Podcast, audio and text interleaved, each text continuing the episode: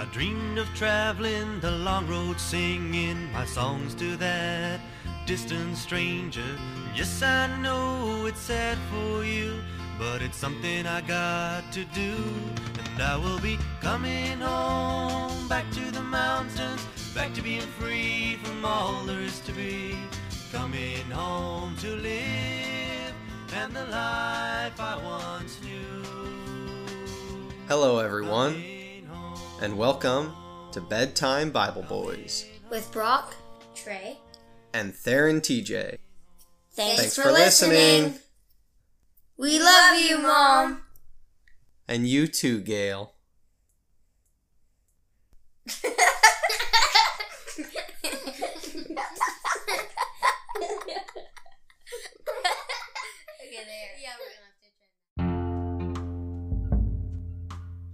Good evening. Harper, how are you tonight? I'm good. You good? Did you have a good day? Yeah. What was your favorite part of the day? Hmm. Getting a new bracelet set. Well, that's good, clean fun. What about you, Brock? What was your favorite part of the day? Racing with karts. Oh, the go-kart racing? Yeah. You went to a birthday party. It pays off to be good, good and kind to people, not only because we're called to live that way in Christ, but also because generally, if you do stuff like that, you get invited to things like birthday parties. And that's pretty fun, isn't it? What about you, Trey? My favorite thing today was probably playing hockey outside just uh-huh. now. Yeah. That was fun. Mm-hmm.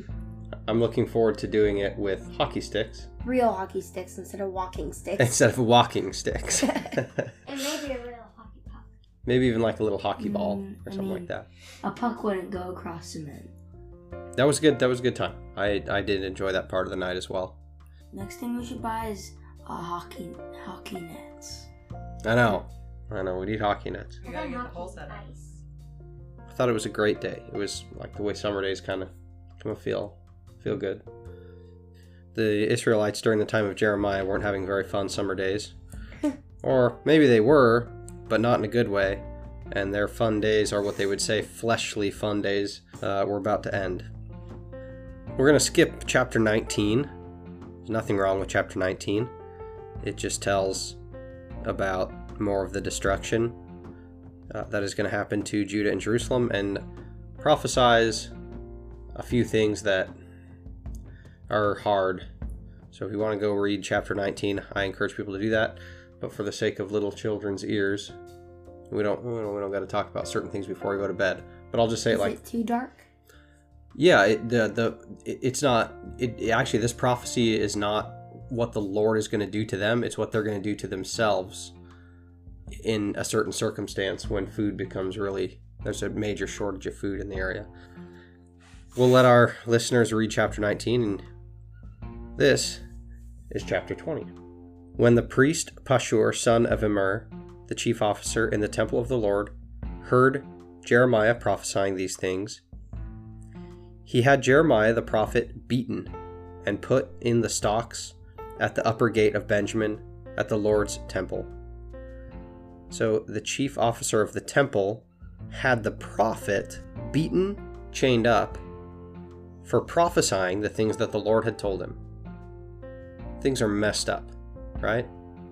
When you hear that the prophet, the known prophet of the people, is being put in chains for prophesying what the Lord had told him, you may as well be trying to ask yourself whether or not that elephant at the New York Zoo is a human being or not.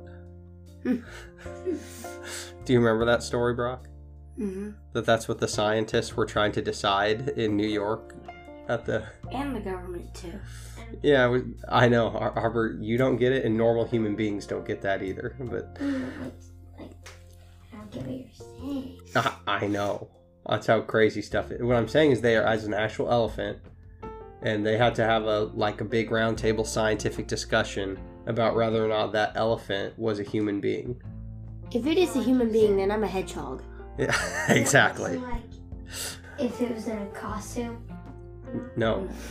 No. I know. It doesn't make any sense, and I'm glad it doesn't make sense to you. It, it doesn't make any sense. The point is, is that the world was messed up then, and the world is messed up now. Things that shouldn't be talked about, things that shouldn't be happening, are happening. We have to live in the middle of it, I mean, we have to fight for the right things. We talked a little bit in the previous episode about yes, sir, right? Just, sorry, the response is yes, sir. It doesn't matter how you feel about it. Well, Mom brought up a good thing for me that night, which was, you know, we teach our kids obedience, obedience, obedience, obedience. So how do we expect them to grow up and when the government, which maybe is a tyrannical government or is not doing the things that Christ would want, right? Mm-hmm.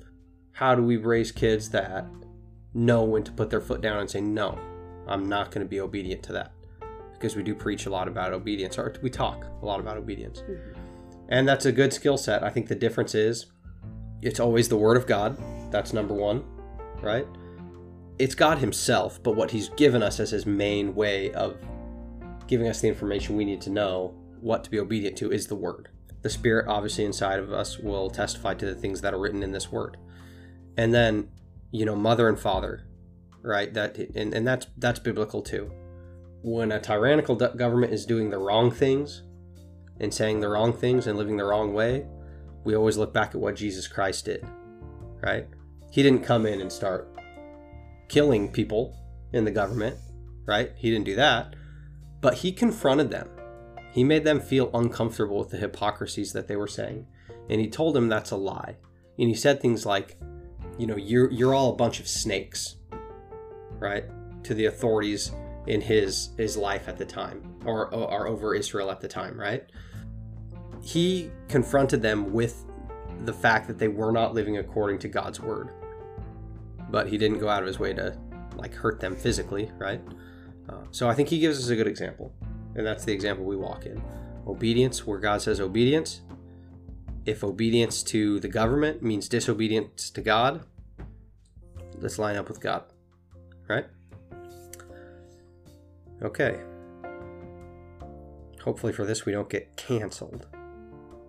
After Jeremiah was beaten up and put in chains, the next day, when Pashur released him from the stocks, Jeremiah said to him, "The Lord's name for you is not Pashur, but Magor-Missabib." And if I knew what Magor-Missabib was, I would explain that. "For this is what the Lord says, I will make you a terror to yourself and to all your friends. With your own eyes, you will see them fall by the sword of their enemies. I will hand all Judah over to the king of Babylon, who will carry them away to Babylon, or put them to the sword. I will hand over to their enemies all the wealth of this city, all its products, all its valuables, and all the treasures of the kings of Judah. They will take it away as plunder and carry it off to Babylon, and you, Pashur, and all who live in your house will go into exile to Babylon. There you will die and be buried, you and all your friends to whom you have prophesied lies." So that's how he responds to what happened to him, is he tells the person that was in charge of that happening to him that you're going to pay dearly for your resistance to the word of the Lord. And the worst part about that is they're going to turn his name into Magor-Missabib. What's the name of that? I have no idea. We don't know his name. I don't speak the language, so I do not know. Verse seven. "O Lord," this is Jeremiah complaining, "O Lord, you deceived me, and I was deceived. You overpowered me and prevailed. I am ridiculed all day long. Everyone mocks me. Whenever I speak, I cry out, proclaiming violence and destruction. So the word of the Lord has brought me insult and reproach all day long. But if I say, I will not mention him or speak any more in his name, his words, ooh, ooh, his word is in my heart like a fire, a fire shut up in my bones, and I am weary of holding it in. Indeed, I cannot. I hear many whispering terror on every side. Report him. Let's report him.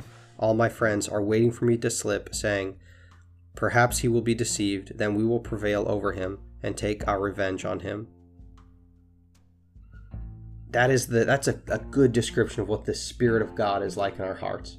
I don't always get an immediate word when I'm out of alignment with the Lord. I don't always get this like feeling like, oh, God lets me know everything right away.